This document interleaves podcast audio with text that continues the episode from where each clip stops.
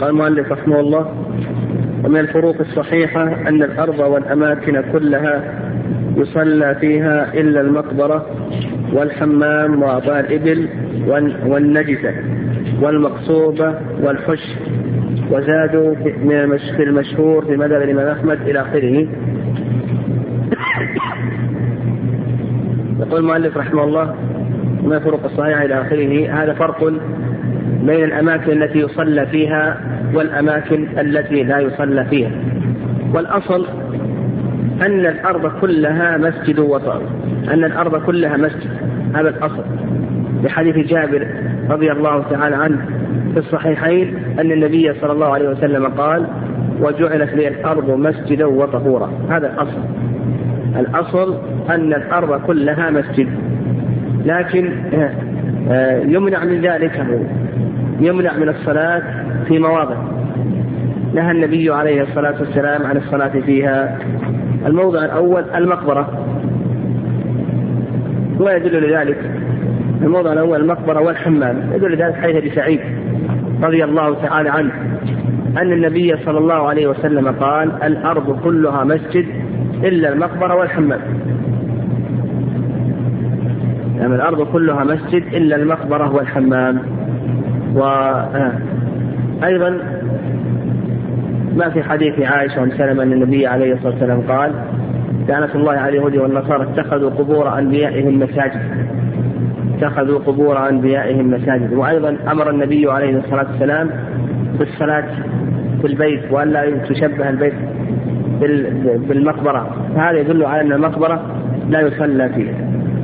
الثاني أعطار الإبل، الثالث أعطار الإبل، وهذا صحيح، أعطار الإبل لا يصلى فيها، لأن النبي عليه الصلاة والسلام سئل عن الصلاة في مرابض الغنم فقال نعم، فسئل عن الصلاة في أعطار الإبل فقال لا، فالصلاة في أعطار الإبل لا تصح.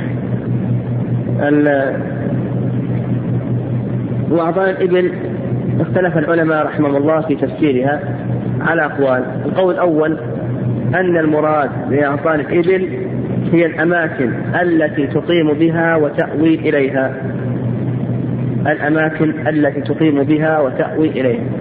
والقول الثاني أن المراد بأعضاء الإبل هي الأماكن التي تصدر إليها بعد أن ترد الماء، بعد أن ترد الماء تصدر إليها. و...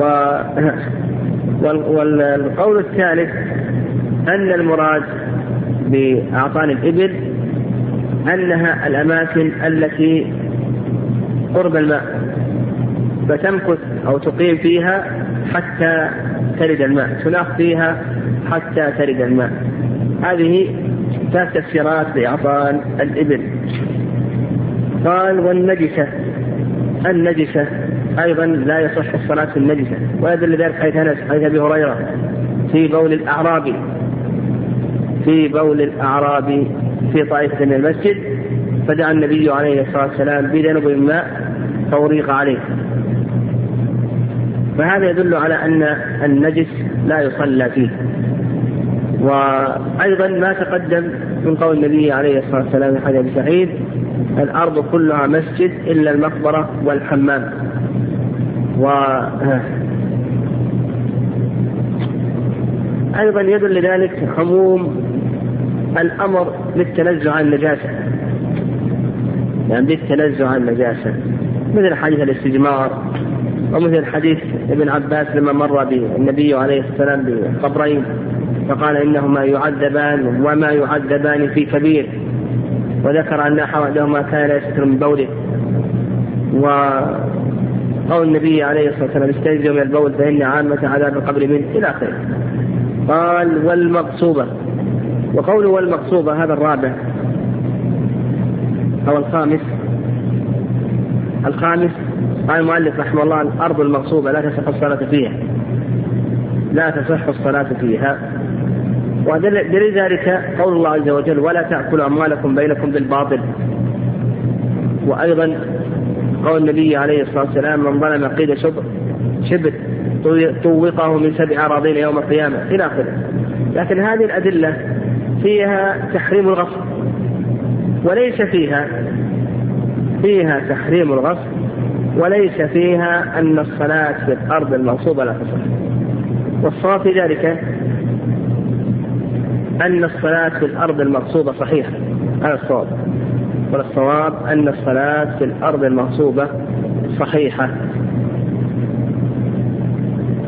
لكن مع الإثم، نعم مع الإثم، لأن النهي هنا لا يعود بذات المنهي عنه وإنما يعود إلى من الخارج، فإن الشارع لم يقل لا تصلوا في الأرض المنصوبة وإنما نهى عن غصب والظلم.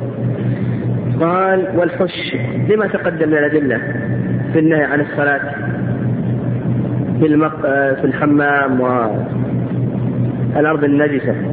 قال وزادوا في المشهور مذهب الإمام أحمد المزبلة والمزرة. المزبلة موضع إلقاء الكناسة، والمزرة موضع تزكية بهيمة الأنعام وقارعة الطريق وأصبحتها والفرض في جوف الكعبة.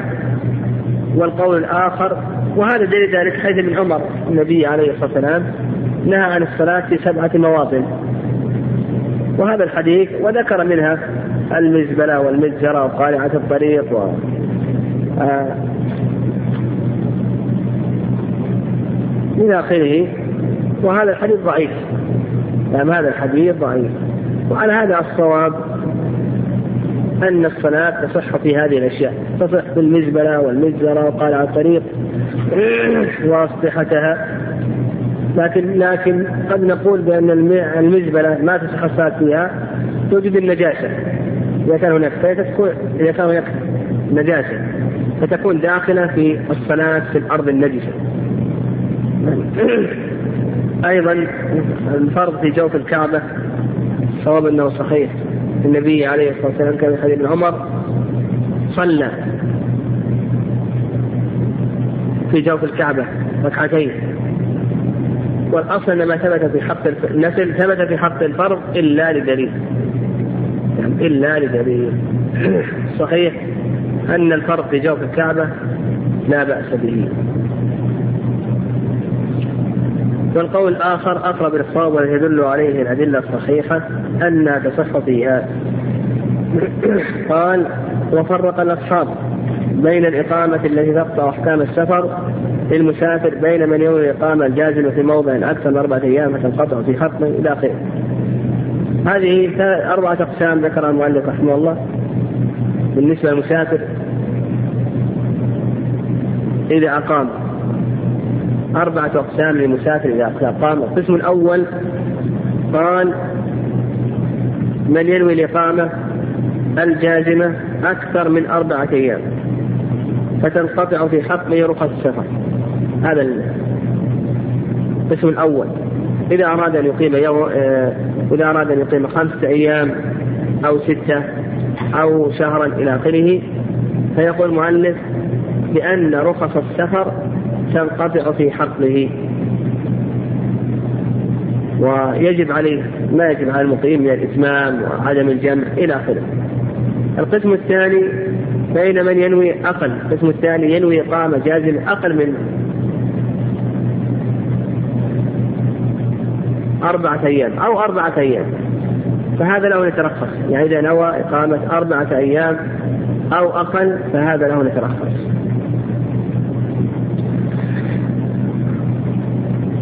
القسم الثالث لا يدري المدة فيترخص، أقام لكن ما يدري ما تنقضي حاجته فهذا يترخص، قد تنتهي بعد يومين، قد تنتهي بعد عشرة، قد تنتهي بعد خمسة إلى آخره، يقول المؤلف رحمه الله يترخص. ثم قال والصواب القول الآخر أنه ما دام مسافرا فإنه يترخص فإنه يترخص حتى ينقطع سفره، لأنه ليس على مرتبة ثالثة لا مقيم ولا مسافر، بل الناس إما مقيم فلا يترخص وإما مسافر فيترخص، وإثبات قسم ثالث لا دليل عليه. لأنه يقول كالمؤلف رحمه الله إما أن نقول هذا خلاص مستوطن ولا يترخص، أو نقول بأنه مسافر وليس فيه مرتبة بين المرتبتين. إنسان نقول بأنه لا يترخص، يعني نجمع في حقه السفر وعدم الرخصة، مثل لو نوى إقامة خمسة أيام من آخره ومسافر، لكن كل لا يترخص، ولهذه المرتبة لا دليل عليه. قال: ومن الفروق الصحيحة أن المواشي من العام الثمانية ثلاث أقسام، قسم فيه زكاة ماشي إذا بلغ نصابه الشرعي وهي المعدة للدر والنسل والتسمين، وقسم فيه زكاة عروض وهي المعدة للتجارة والبيع والشراء وتعتبر قيمتها، وقسم لا زكاة فيها وهي ما عدا ذلك كالمعدة للعمل والاستثمار. فهي مثل العام الإبل والبقر والغنم، وهذه الغنم تشمل المعز والضأن، ثلاث أقسام كما ذكر المؤلف، قسم فيه زكاة وهي المعدة للدر والنسل والتسمين، والقسم الثاني لا زكاة فيها، القسم الثاني لا زكاة فيها وهي المعدة للاستعمال أو لم تكن شائمة وإنما كانت معلوفة يعلفها صاحبها، لأن يعني القسم الأول هذا لا بد له من الشروط. الشرط الأول كما أشار إليه المؤلف أن تكون معدة للدر والنسل والتسمين، الثاني أن تكون شائمة الحول كله أو أغلب الحول، قسم الشرط الثالث تبلغ النصاب الشرعي. إذا اختل شرط من هذه الشروط كانت ليست معدة للدر والنسل والتسمين وإنما معدة للتأجير، هذه لا زكاة فيها وإنما الزكاة في إجرتها. معدة للعمل للحرب والسقي النضح أي لا زكاة فيها، للركوب أي لا زكاة فيها. القسم الثالث ليست شائمة وإنما هي عروض تجارة للبيع والشراء، معدة للبيع والشراء، فهذه فيها زكاة عروض تجارة، ولا يشترط فيها أن تبلغ النصاب الشرعي للسائمة، هذا ليس شرطا، يعني أن تبلغ النصاب الشرعي للسائمة هذا ليس شرطا. قال: ونظير هذا التقسيم العقارات من البيوت والدتانكين والمسقفات ونحوها، وكذلك الأثر ونحوه مما أعد منها للبيع والشراء في زكاة عروض، يقوم إذا حال الحول فيزكى عن قيمته، وما أعد للكراء والاستغلال فالزكاة في فعله يضم ال ال يضمه المزكي إلى ما عنده من أموال التجارة، وما أعد للسكن والاستكمال فلا زكاة في عينه ولا فعله. نعم،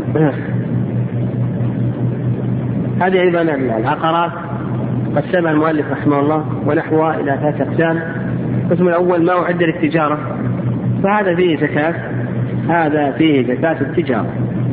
ما أعد للكراء التأجير، فهذا فيه زكاة في أجرته. القسم الثالث ما أعد للقنية للاستعمال، فهذا لا زكاة فيه. قال: ومن الفروق الصحيحة أن المال الزكوي خمسة أقسام، قسم يجب فيه ربع العشر وهو النقدان وعروض التجارة، وقسم يجب فيه نصف العشر إلى آخره. الأموال الزكوي بالنسبة لمقدار الواجب هذا ينقسم إلى أقسام، قسم الأول يجب فيه ربع العشر وهو الذهب والفضة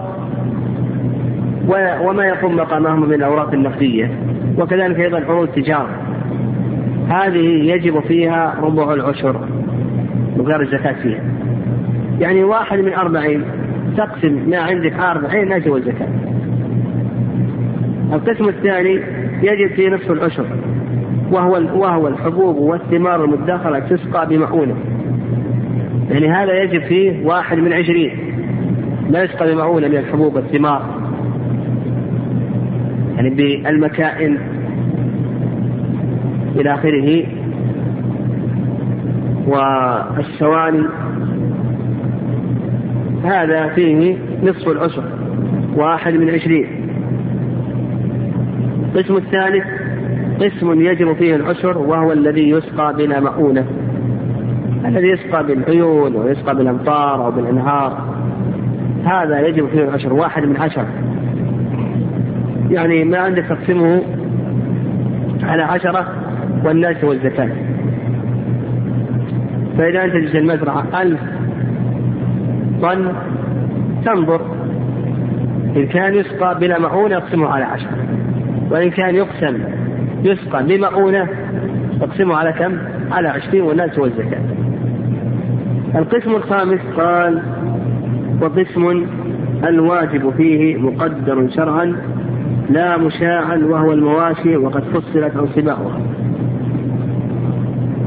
نعم نعم طيب. وقال: وقسم رابع يجب فيه الخمس وهو الركاز، ألحق بالزكاة الحاقة. الركاز يجب فيه الخمس، والركاز هذا ما دفن ما وجد من دفن الجاهلية، فما وجد مدفونا هذا لا يأخذ ثلاث أقسام. القسم الأول أن تكون عليه علامة الإسلام، فهذا حكم حكم اللقطة. القسم الثاني أن تكون عليه علامة الجاهلية ما قبل الإسلام، ما قبل بعثة النبي عليه الصلاة والسلام، فهذا فيه الخمس والباقي لواجده، لقول النبي عليه الصلاة والسلام: وفي ركاز الخمس. القسم الثالث القسم الثالث ليس فيه علامة جاهلية وليس فيه علامة إسلام، ليس فيه علامة جاهلية وليس فيه علامة إسلام، فهذا أيضا حكم حكم اللقطة. الخامس يقول: الواجب مقدر مشاعا شرعا لا مشاعا وهو المواشي وقد فصلت أنصباؤها. وهذه ظاهرة، المواشي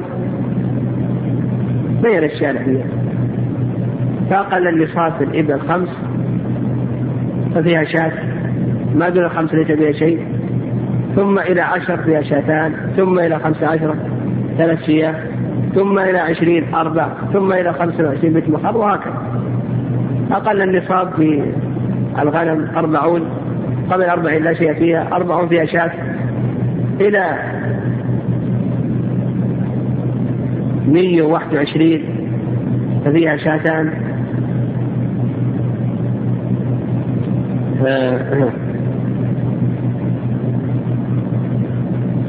كذلك أيضا وهكذا إلى مئتين وواحد ففيها ثلاث شياه إلى آخره. أقل النصاب في البقر ثلاثون، دون الثلاثين ليس فيها شيء، ثلاثون فيها سبيع ولا سبيع، إلى أربعين فيها مسنة، وهكذا.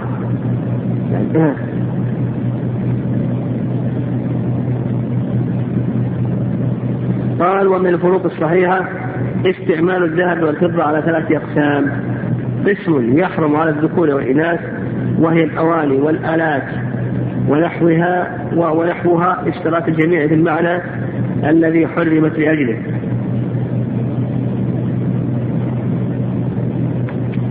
يعني يقول مالك رحمه الله: قسم يحرم على الذكور والإناث بالنسبة للفضة، استعمال الذهب والفضة، الآلات والأواني، هذا يحرم على الذهب والفضة استعماله. وهذا موضع خلاف، ولو عبر مالك رحمه الله بالأكل والشرب لكان أحسن، لأن هذا هو الذي ورد فيه النص.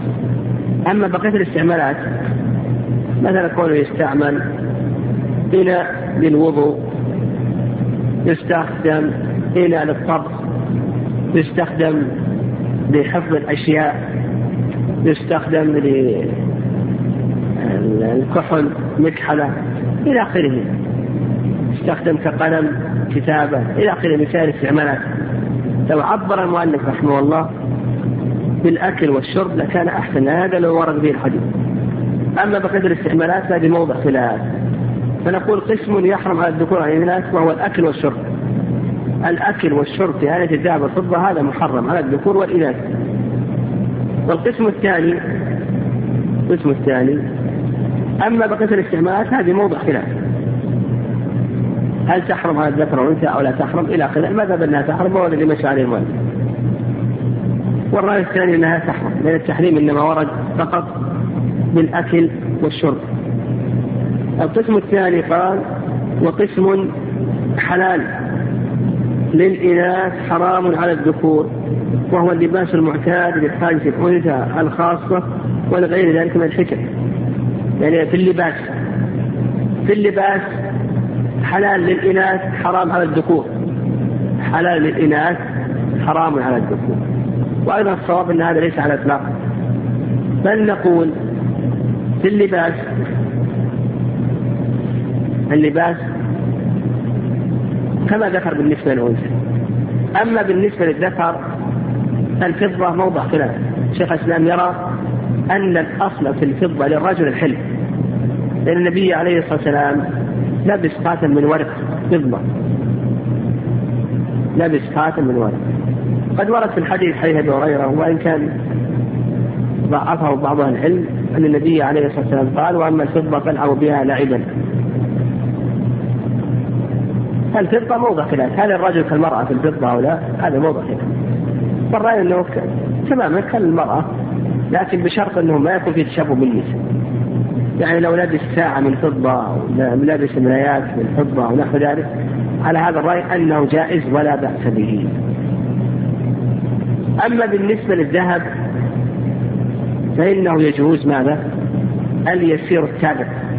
صواب أنه يجوز يجوز اليسير التابع، يعني المفرد لا يجوز. لو لبس إنسان الخاتم من ذهب هذا محرم ولا يجوز. ولهذا في حديث ابن عباس أن النبي عليه الصلاة والسلام لما رأى رجلا عليه خاتم من ذهب أخذه والطاه وقال: يعمد أحدكم إلى جمرة من نار فيضعها في إصبعه. وأما بالنسبة للتابع اليسير ليس مفرد، ليس كله خالص من ذهب، وإنما من غير الذهب وفيه شيء من الذهب، فهذا لا بأس به.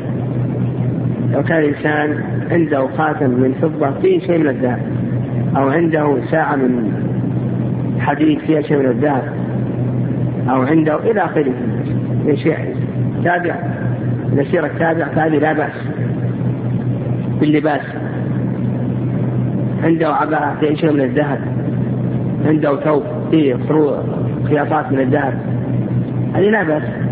ويدل ذلك حديث المسور بن مخرمة لما ذهب هو أبوه للنبي عليه الصلاة والسلام، فخرج النبي عليه الصلاة والسلام عليه قباء من ديباج مزرر بالذهب، فقال: هذا قد خبأناه لك يا مخرمة. فأخذه النبي صلى الله عليه وسلم، قال: وقسم يحل الحك للذكور ولباس الحرير وما استعمل للضرورة أو لربط الأسنان ونحو ذلك.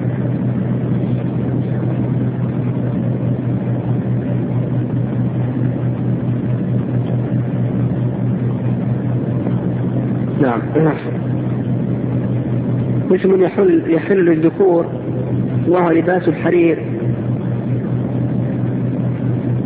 لباس الحرير هذا ليس مطلقا يحل الذكر، وإنما يحل الذكر في مواضع. إذا كان هناك موضع ضرورة فلا بأس، إذا كان هناك موضع ضرورة فلا بأس. القسم الثاني إذا كان مقدار أربعة أصابع، إذا كان على في الثوب مقدار أربعة أصابع فلا بأس. إذا كان مقدار أربعة أصابع لا بأس، لأن حديث عمر بن سلم رخص بأربعة أصابع من الحديد. ففي الموضع في كل موضع لا يتجاوز أربعة أصابع، فلا بد أن يكون أربعة أصابع، والذي بجانبه العلم الآخر من الصوف أو من القطن لا بد أن يكون خمسة أكثر على الصحيح. وقال بعض العلماء لا بأس أن يتساوى، هذا أربعة هذا أربعة، لكن الصواب أنه الأحوط ألا يتساوى، وإنما يكون القطن أكثر. إذن عندنا هنا خط أربعة وخط خمسة، خط أربعة خط خمسة، هذا لا بأس، هذا لا بأس. وأربعة في العرض، أما الطول لا حد له. أو مثلا خطين من الحرير، وخمسة أو ثلاثة أو أربعة من الصوف وهكذا. أو مثلا سجف فراء أن يكون عن فروة لا في بأس، على أطرافه يكون يكون من الحرير، لكن أربعة أصابع فقط. أو مثلا يكون على الجيب الطوق فوق الإنسان يكون هذه حرير، لكن لابد بس أربعة أصابع أو رقعة أربعة أصابع فاقل، هذا هو المراد. طبعا أو لربط الأسنان، يحتاج الإنسان إلى أن يربط أسنانه بذهب إذا لم يكن هناك شيء يقوم مقام الذهب، أما إذا كان هناك شيء يقوم مقام الذهب فإنه لا يجوز. قال وقسم الأصحاب الأقارب إلى قسمين، أصول وفروع لهم وفروع لهم أحكام يختصون بها، ومن عداهم يشتركون مع غيرهم. ومما يختص به الأصول والفروع أنه لا تدفع أنه لا يدفع الزكاة إليهم ولو كانوا فقراء، وغيرهم من الأقارب يجوز دفعها للمستحقين إلا من يرثهم المزكي عن المذهب، وعلى قول الصواب صحيح الصواب جواز إعطائه. يعني هذه فروق بين الأصول والفروع. فالمؤلف رحمه الله يعني فروق بين الأصول والفروع والحواشي. الأصول هم الآباء وإن علوا، الفروع الأبناء وإن نزلوا، الحواشي الإخوة وبنوهم والأعمام وبنوهم. فهناك فروق بين الأصول والفروع وبين الحواشي.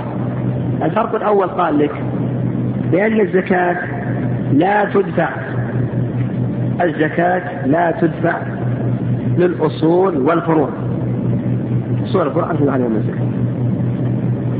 وعند شيخ الإسلام كان مالك رحمه الله أنه قال ولو كانوا فقراء، يعني لا أخذوا عليهم مطلقا بارك الله. وعند شيخ الإسلام أنه يجوز أن يدفعها إلى أصله أو فرعه إذا كان ما يستطيع أن ينفق عليه. مثلا عنده زكاة وعنده جد ويستطيع أن ينفق على نفسه وعلى أولاده وعلى أبيه، لكن جده ما يستطيع أن ينفق عليه، جده من قبل الأم ما يستطيع أن ينفق عليه، جدته من قبل الأم لا يستطيع أن ينفق عليه، لا بأس أن يعطيها من الجد، يعطيه زكاة إذا كان لا يستطيع أن ينفق عليه فلا بأس أن يعطيه أو زكاته، اختيار شيخ الإسلام رحمه الله. أيضا لو كان عنده مال لا لكن ما يستطيع أن ينفق إلا على نفسه وعلى أولاده، لكن أولاد أولاده ما يستطيع أن ينفق عليه، أولاد بنته ما يستطيع أن ينفق عليه إلى آخره. وهنا صواب ما ذكر شيخ الإسلام أنه لا بأس أن يعطيهم زكاة، لأنه بدل ما تكون الزكاة للبعيد كونه القريب أولى. بالنسبة للحواشي لا يجوز أن تدفعها إلا لشخص، نعم نعم يجوز يجوز أن تدفعها إلا لشخص أنت ترثه. مثلا إذا كان أخوك أنت ترث أخوك ما في أحد يحجبك، فهنا لا يجوز أن تعطيها من الزكاة. لماذا؟ ها؟ نعم ليه صح؟ لأنه يجب عليك أن تنفق عليه، يجب النفقة الحواشي بشرط أن يكون المنفق وارث المنفق عليه، فإذا كان المنفق وارثا للمنفق عليه وجب عليه أن ينفق عليه، وإذا وجبت النفقة استغنى بالنفقة استغنى بالنفقة. أما إذا كنت ما ترثه، ها مثل أخوك له أبناء ما ترثه ما يجب عليك أن تنفق عليه، يجوز لك ماذا؟ أن تعطيه من الزكاة، يجوز لك أن تعطيه من الزكاة. هذا المذهب. وقال المؤلف رحمه الله وعن قول الصحيح الصواب جواز إعطائه. يعني القول الثاني يقول المؤلف وهو الذي رجحه أنه يجوز لك أن تعطيه من الزكاة سواء كنت ترثه أو لا ترثه، ما دام فقراء يجوز لك أن تعطيها من الزكاة. قال ومنها أن الأصول والفروع لا تقبل شهادة الإنسان لهم ولكنها تقبل عليهم، ولا يحكم, ولا يحكم لهم الحاكم بخلاف باقي الأقارب. أيضا في الشهادة الأصول والفروع لا يجوز تشهد له، يعني ما يجوز أن تشهد لابنك ولا يجوز أن تشهد لأبيك. أما بقية أما الحواشي يجوز أن تشهد لهم، يجوز أن تشهد لأخيك ولعمك وابن عمك إلى آخره يجوز لك أن تشهد له. وابن القيم رحمه الله يقول ليس ليست ليس المدار على أن هذا أصل وهذا فرع وهذا حواشي إلى آخره، المدار على التهمة. فقد يكون الإنسان موضعا للتهمة هنا ما يشهد، إن نعرف أن هذا وليس عنده محاباة ونقبل الشهادة، لأن ال ال لأن التفريق بين الأصول والفروع والحواشي التفريق بينهم العلة هو إنه قالوا أنه متهم، هذا حتى في الحواشي متهم، يعني قد قد إنه يشهد لأخيه، قد يشهد لصديقه، تهم وجود. فنقول العلة في ذلك هو مع المدار على التهمة، فإذا كانت موجودة في الأصول والفروع فلا يشهد، وإن كانت غير موجودة فإنه يشهد. وهذا يحتاج إلى اجتهاد القاضي، وهو الشارع ما علق الأمر بالأصول والفروع، وإنما علقه بشيء بالتهمة، علقه بالتهمة. فقد يكون فقد يكون ذلك في أقارب الإنسان أو في أصدقائه، يعني متهم لذلك ما نقبل شهادة، لا نقبل شهادة. فليست العلة هي كون هذا من الأصفر أو هذا الفرع وهذا من الحواشي نقبل هنا وهنا نقبل، لا، العلة تهم. ولذلك لو كان الإنسان مع بعض الناس متهم ما يتقبل شهادة، هذا عن المدار على الفتنة العين على التهم. قال ومنها ثبوت المحرمية بين الأصول والفروع على كل حال من دون تفصيل، وأما الباقون من الأقارب فلا تثبت المحرمية إلا لفروع الأبوين وإن نزلوا، وفروع الأجداد والجدات الأدنيين فقط. ظاهر يعني المحرمية ثابتة بين الأصول والفروع، فأصولك كلهم محارم لك وهم محارم لك، أنت محارم لهم وهم محارم لك، جدك وأمك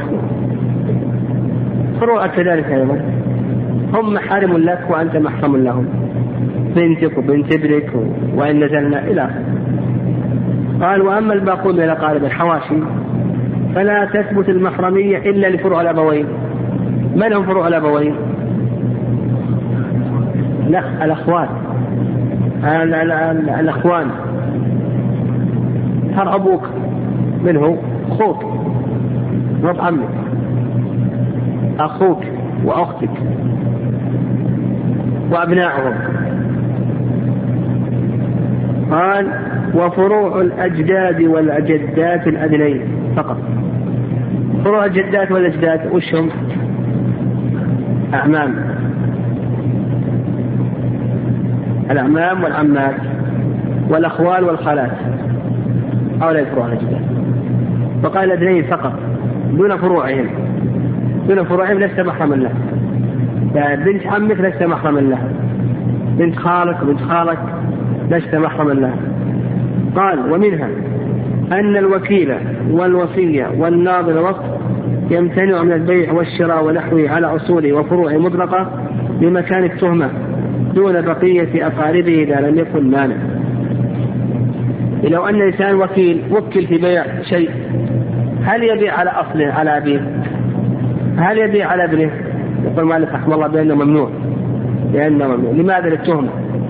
فالصواب في ذلك أنه أنه إذا كان إذا باع بسعر المثل، يعني باع بسعر المثل، عرضت على السوق في السوق وباع بسعر المثل، فإن هذا لا بأس به ويكون حكمهم حكم غيرهم. هذا الصواب، لأن المدار على التهمة، وهنا الآن ما في تهمة، هنا الآن لا تهمة، هذا هو الصواب. أيضا الناظر بالوقت لو أراد أن يبيع بالوقت، هل يبيع على أصله وفرعه؟ مالك المؤلف لا، والصواب كما تقدم. قال ومنها وجوب النفقة للمعسرين من أصوله وفروعه مطلقا، وأما من سواهم فبشرط أن يكون وارثا له. النفقة يجب على الإنسان أنه ينفق على أصوله مطلقا من قبل الآب ومن قبل الأم، يعني مثلا جدك من قبل الأم، جدتك من قبل الأم، وإن علوا يجب عليك أن تنفق عليهم مطلقا. فروعك أبنائك وأبناء أبنائك وأبناء بناتك وإن نزل يجب عليك أن تنفق عليهم مطلقا حتى وإن نزل، والنصور حتى وإن علوا. أما بالنسبة للحواشي ها فيجب أن تنفق عليهم ماذا؟ بشرط أن تكون وارثا لهم، أما إن كنت محجوبا فلا يجب عليك، لقول الله عز وجل وعلى الوارث مثل ذلك، فدل على اعتبار الإرث كون الله عز وجل عبر بالوارث. قال وقسم الأصحاب المكلف الذي أفطر في رمضان إلى ثلاثة أقسام: قسم له الفطر وعليه القضاء وهو المريض مرضا يرجى برؤه وكذا المسافر، واحد. ولذلك قول الله عز وجل فمن كان منكم مريضا أو على سفر فعدة من أيام أخرى. هذا القسم الأول، الذي مريض مرض يرجى برؤه أو المسافر يفطر ويقضي، قول الله عز وجل فعدة من أيام أخرى. القسم الثاني له الفطر وعليه الكفارة لكل يوم مسكين مد بر أو نصف صاع من غيره وهو المريض مرضا لا يرجى برؤه والكبير الذي لا يطيق الصوم، كبير الذي لا يطيق الصوم أو مريض مرض لا يرجى زواله، هذا يفطر ويطعم عن كل يوم مسكينا. هنا قول المؤلف مد بر أو نصف صاع من غيره هذا من على المذهب، والصواب أن ذلك ليس مقدر شرعا وإنما هو مقدر بالعرف، فينظر كما قال الله عز وجل في كفارة اليمين من أوسط ما يطعمون أهليه. والإطعام له كيفيتان: إما أن يملكهم حبا يعطي كل حب، أو أنه يجمعهم ويجمع المساكين ويعشيهم ويغذيهم. قال وقسم لا قضاء عليه ولا كفارة، وهذا وهو, وهو هذا الأخير إذا كان مسافرا. قالوا لوجود سببين، والصواب في هذا الأخير أن عليه الكفارة ظاهر النصوص. يقول القسم الثالث لا قضاء عليه ولا كفارة، من هو هذا؟ الكبير الذي لا ير... الذي الذي لا يتقصر أو مريض مرضا لا يرجى برؤه، لا يجب عليه أن يصوم، لا يجب عليه أن يصوم لكونه كبيرا أو لكونه مريضا مرضا لا يرجى برؤه، ولا يجب عليه الكفارة لكونه مسافرا والمسافر له الكفارة، فلا يجب عليه الصوم نعم ولا يجب عليه القضاء لو كان مقيما. لا قضاء لا يجب ولا كفارة، ولكن قال المؤلف رحمه الله هذا مش المذهب، لكن قال المؤلف رحمه الله والصواب في هذا الأخير أن عليه الكفارة لظاهر النصوص. قال وثم قسم الرابع وهو الحامل والمرضع إذا أفطرتا خوفا على ولديهما فعليهما القضاء وعلى وليهما الكفارة لفطرهما لأجل الولد، والله أعلم.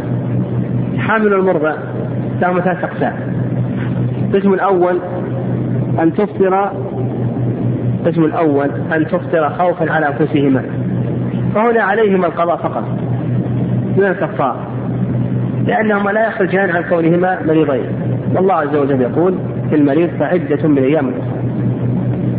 القسم الثاني أن تخاف على نفسها وعلى ولدها، فحكمها كحكم القسم الأول. القسم الثالث أن تخاف على الولد فقط، تخاف على الولد، فهي تفطر وعليها القضاء على الصحيح، ويجب عليها ماذا؟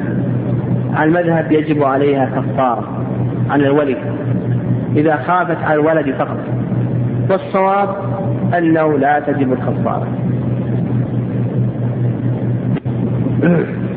فأصبح من الأقسام الثلاثة كلها لا هدم الكفار. قال وقسموا المكلفين الذين يوجه إليهم فرض الحج إلى أربعة أقسام: قادر مستطيع ببدنه وماله فيجب عليه السعي عليه السعي إليه فورا إلى آخره. هذا أيضا فروق في الحج. قال لك قادر مستطيع ببدنه وماله فيجب عليه السعي إليه فورا. إذا كان إنسان عنده قدرة مالية وبدنية يجب عليه أن يبادر بالحج فورا. الأدلة الدالة على وجوب الحج على الفورية: ولله على الناس حج البيت من استطاع إليه سبيلا. وأيضا قول النبي عليه الصلاة والسلام في حديث أبي هريرة: إن الله كتب عليكم الحج فحجوا. وهذا أمر، والأمر يقتضي الوجوب والفورية. وأيضا مبادرة النبي عليه الصلاة والسلام بالحج. الحج فرض في السنة التاسعة، وحج النبي عليه الصلاة والسلام في العاشرة، وإنما تأخر في التاسعة ولم يحج للعذر، فإنه في الثامنة فتحت مكة وأصبح الناس يفدون إلى المدينة، فاحتاج النبي عليه الصلاة والسلام أن يجلس باستقبالهم. وأيضا لكي يتمحض الحج المسلمين في السنة العاشرة، النبي عليه الصلاة والسلام بعث من ينادي: ألا لا يطوفن بالبيت عريان ولا يحجن بعد العام مشرك، لا يحجن بعد العام مشرك ولا يطوفن بالبيت عريان. وكانوا قبل ذلك يحج المشركون مع المسلمين إلى آخر ذلك من الأعذار. وقيل إنه تأخر لمرض، وقيل خوف على المدينة من المنافقين ومن اليهود، لكن هذا فيه نظر. قال الثاني عاجز ببدنه وماله فلا يجب عليه ما دام كذلك، بقول الله عز وجل: ولله على الناس حج البيت من استطاع إليه سبيلا. القسم الثالث عاجز ببدنه قادر بماله فعليه أن ينوب من يحج ويعتمر عنه قرض أو بعض. إذا كان يقدر بماله لكن لا يقدر ببدنه لكونه كبيرا أو لكونه مريضا مرضا لا يرجى برؤه، فهذا عليه أن ينيب من يحج عنه من قريب أو بعيد.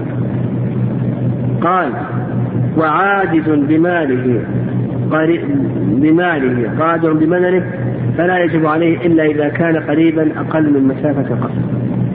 هذا القسم الرابع إنسان عاجز بماله قادر ببدنه، يعني يقدر يمشي، فهذا يقول في المؤلف رحمه الله: إذا كان مسافة قصر فأقل يجب عليه، إذا كان أكثر لا يجب عليه. وإنما قالوا حدد مسافة القصر، قالوا لأن دون مسافة القصر هذا في حكم حاضر، دون مسافة القصر هذا في حكم حاضر. والصواب في ذلك أنه يرجع إلى المقدرة.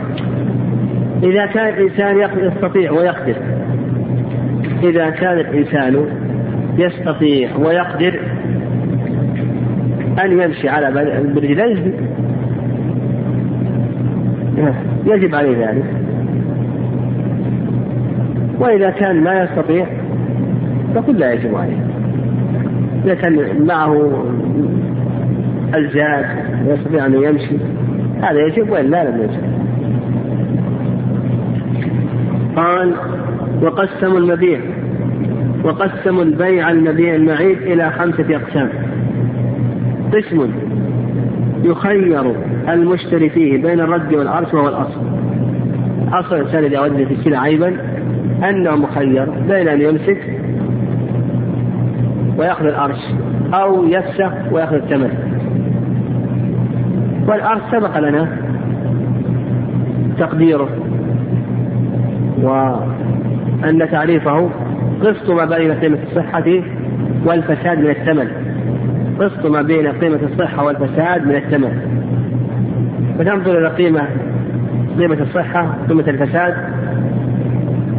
ثم تنظر الفرق بين قيمة الصحة والفساد، ثم هذا الفرق تنسبه إلى قيمة الصحة وحاصل النسبة تأخذه من الثمن.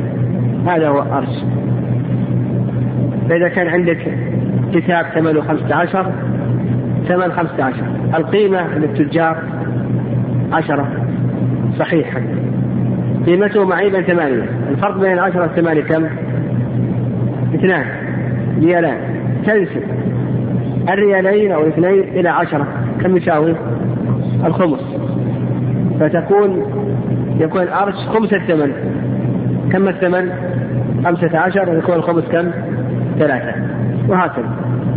قال وقسم يتعين فيه الأرش وهو ما إذا تعذر الرد. يتعذر الرد على الإنسان يتعين الأرش. يتعين الأرش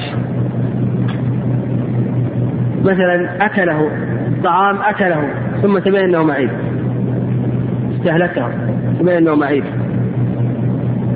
ويتعين له الأرش. أو مثلا سلعة نقل الملك فيها سلعة نقل الملك فيها باعها أو وقفها أو وهبها ونحو ذلك ثم تبين فيها عيبا له الأرش.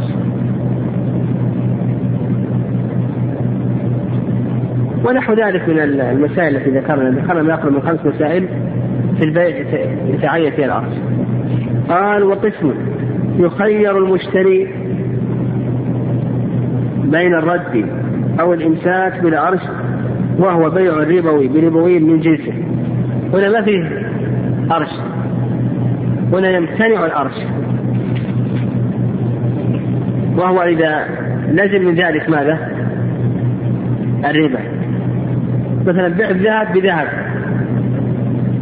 ذهب بذهب يجب التساوي والحر التقابل عشرين غرام بعشرين غرام. لكن أحد المتعاقدين وجد السلعة التي أخذها عيبا، مثلا البائع وجد في ثمن المشتري عيبا، وجد في هذا الذهب بياضا. البياض الذهب عيب. لو قال بأخذ الأرش بأخذ زيادة غرامين ثلاثة لازم من ذلك ماذا؟ الربا. نقول ما في أرش، يعني إذا كان الأرش من الجنس وقعنا في ربا الفضل، إذا كان من غير الجنس وقعنا في مسألة مد عجوة ودرهم. مد عجوة ودرهم. فنقول لا أرش، أنت مخير بين أن تمسك من أرش أو تفسق تقتل. قال وقسم يذهب على البائع إذا كان عالما إذا كان عالما البائع بالعيب وكتم وتدليس على المشتري حتى تلف قبل رده فإنه يذهب على البائع ويرجع المشتري بجميع الثمن. هذا القسم الرابع يذهب على البائع. يعني مثلا البائع باع السيارة وهي معيبة وهو يعرف أنها معيبة غش، ثم تلفت السيارة عند المشتري. السيارة إذا تلفت عند المشتري ضمانه يكون على من؟ الأفضل أنه يكون الضمان المشتري لأنها ملكه، وإذا تلفت ما يبقى له إلا الأرش،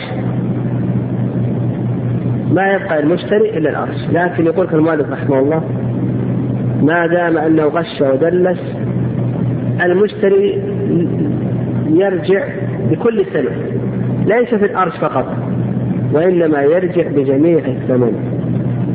وإذا لم يغش ويدلس يرجع بأي شيء؟ بالأرش.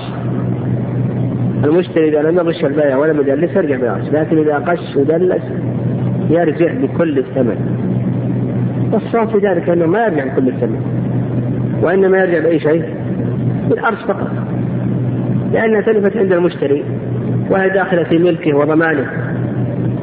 الصواب أنه لا يرجع إلا بالأرش فقط. قال الخامس وقسم لا رد فيه ولا أرش وهو ما إذا علم المشتري بالعيب قبل الشراء فإنه قد دخل على بصيرة. ظاهر لا رد ولا أرش إذا علم بالعيب قبل الشراء فإنه دخل على بصيرة.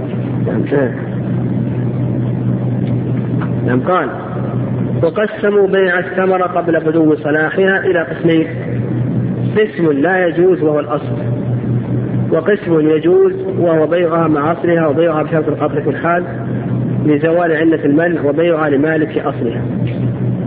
ثمرة قبل بدو الصلاح الأصل أنه لا يجوز، ودليل ذلك أن النبي عليه الصلاة والسلام نهى عن بيع الثمار حتى يبدو صلاحها. لكن متى يجوز البيع قبل بدو الصلاح؟ ها؟ في ثلاث مواضع ذكر المؤلف.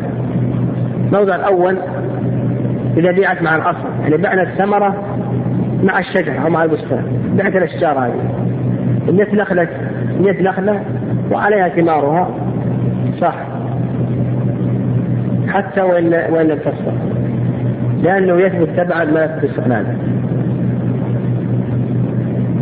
الثاني إذا بيع على مالك الأصل، زيد يملك الثمرة وعمر يملك الأصل، يملك النخيل، فيصح لزيد أن يبيع على عمر، والصواب في ذلك أنه لا يصح. الصواب في ذلك أنه لا يصح بالعمومات، وأن الثمار لا يجوز بيعها قبل بدو الصلاح حتى ولو لمالك الأصل. الموضع الرابع الثالث إذا باع الثمرة بشرط القطع في الحال، باع الثمرة بشرط القطع في الحال إذا كان ينتفع به فهذا لا بأس به، لأن العلة من نهي البيع قبل بدو الصلاح خوف العاهة، وهنا هنا منتفع، هنا العاهة منتفع. قال والرواية الأخرى أصح، المنع في هذه الأخيرة لدخولها في العموم وعدم المعارض. هذا قلنا الصحيح أنه لا يجوز للإنسان أن يبيع على مالك الأصل، لا يجوز أن يبيع الثمار على مالك الأصل. ومثل ذلك بيع الزرع قبل شداد حده فيه الأقسام الثلاثة، يعني بشرط القطع على مالك الأصل مع الأصل، والصواب أنه يصح في حالتين دون حالة. قال وقسموا المتلفات إلى قسمين: مثلي وهو المكيل والموزون فقط ففيه ضمان المثل، وقيل وهو الصحيح أن المثل أعم من ذلك، ما له مثل أو مقارب المكيل أو موزون أو مزروع أو معدود أو ما شابه ذلك، واختار شيخ الإسلام. ومتقوم وهو ما عدا ذلك في القيمة. هذا الفرق الأخير بين المثلي والقيمي. ما هو المثلي وما هو القيمي؟ الحنابلة يضيقون المثلي فيقول المثلي هو كل مكيل أو موزون يصح السلام فيه لا صناعة به مباح، حصروه كل مكيل أو موزون يصح السلام فيه لا صناعة به مباح. وعندك المذروع هذا ليس مثلي، ماذا؟ قيمي. لو أنك أقربت شخص مئة ذراع من القماش وش الواجب عليك أن ترد عليه؟ القيمة، إلا إذا ترباته على المثل، لأن المذروع هذا ليس قيمي، ليس مثلي وإنما هو قيمي. لو جبت له أنت قررت أنه مثل، جبت له مثل مثل ورفض، القول قول من؟ القول قوله، لأن الواجب القيمة إلا إذا رضي أن يأخذ هذه الأمثال. مثل أيضا المعدود، افترض منك مئة قلم، مئة قلم، الأقلام هذه قيمية ليس مثلية، لو جبت له مئة قلم ورفض له ذلك، لأن الواجب ماذا؟ القيمة إلا إذا رضي بهذه الأقلام. والصواب أن كما سيأتينا أيضا كل مكين وزون لا صناعة فيه، إن دخلته الصناعة أيضا أصبح قيميا، ما أصبح قيم مثلي. عندك حديد جعلناه أواني، هذه الأواني أصبحت قيمية. لو أقربت شخص إلى ثم بعد ذلك أتاك أتيته أقربته إلى ثم أبصر منك إلى أن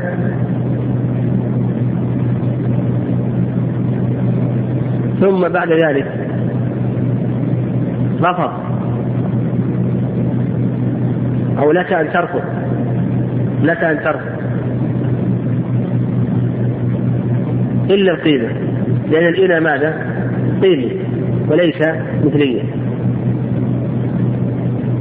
دخلت الصناعة المباحة، الصناعة المباحة يخرج الصناعة المحرمة، فإن هذا لا يخرج عن كونه مثل. لو مثلا هذا الحديد يعلوه على صور شيء على شكل صور يصح الكلام فيه وما يمكن ضبطه.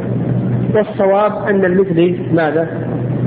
ما له كما قال الشيخ ما له مثيل أو مقارب، والقيمي ما ليس له مثيل أو مقارب. ونقول الصواب في ذلك أن المثلي عام ما له مثل أو مقارب من مكين أو موزون أو مدروع أو مأمون. وعلى هذا لو أقربته إناء من حديد ثم جاب القيمة تقبل ولا ما تقبل؟ ها ها شلون؟ نعم لك أن لا تقبل، لأن إناء الحديد ماذا؟ مثلي، لا كان تطالبه بالمثل، لأن الصواب أنه مثلي لا كان تطالبه بالمثل، لأن الواجب رد مثل المثليات وقيمة المتقومات. وعلى هذا القول يكون المثلي أوسع من القيمة، المثلي أوسع من القيمة. نعم الله أعلم صلى الله ما لي بأس، بس للذات يعني قد الإنسان ما يستطيع يركب إلا ذات ثلث عليه الحديد أو الفضة ولا ما هي بأس ركب الذهب، لكن إذا أمكن يركب غير الذهب لا يجوز. أمكن يركب عظام، أمكن يركب فضة، ما يجوز ركب الذهب. ها؟ ما في بأس، ما في. ها؟ شو؟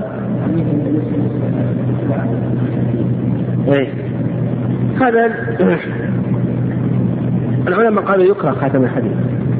طبعا العلماء قال ما يكره ان الانسان قال التمس ولو خاتم الحديد،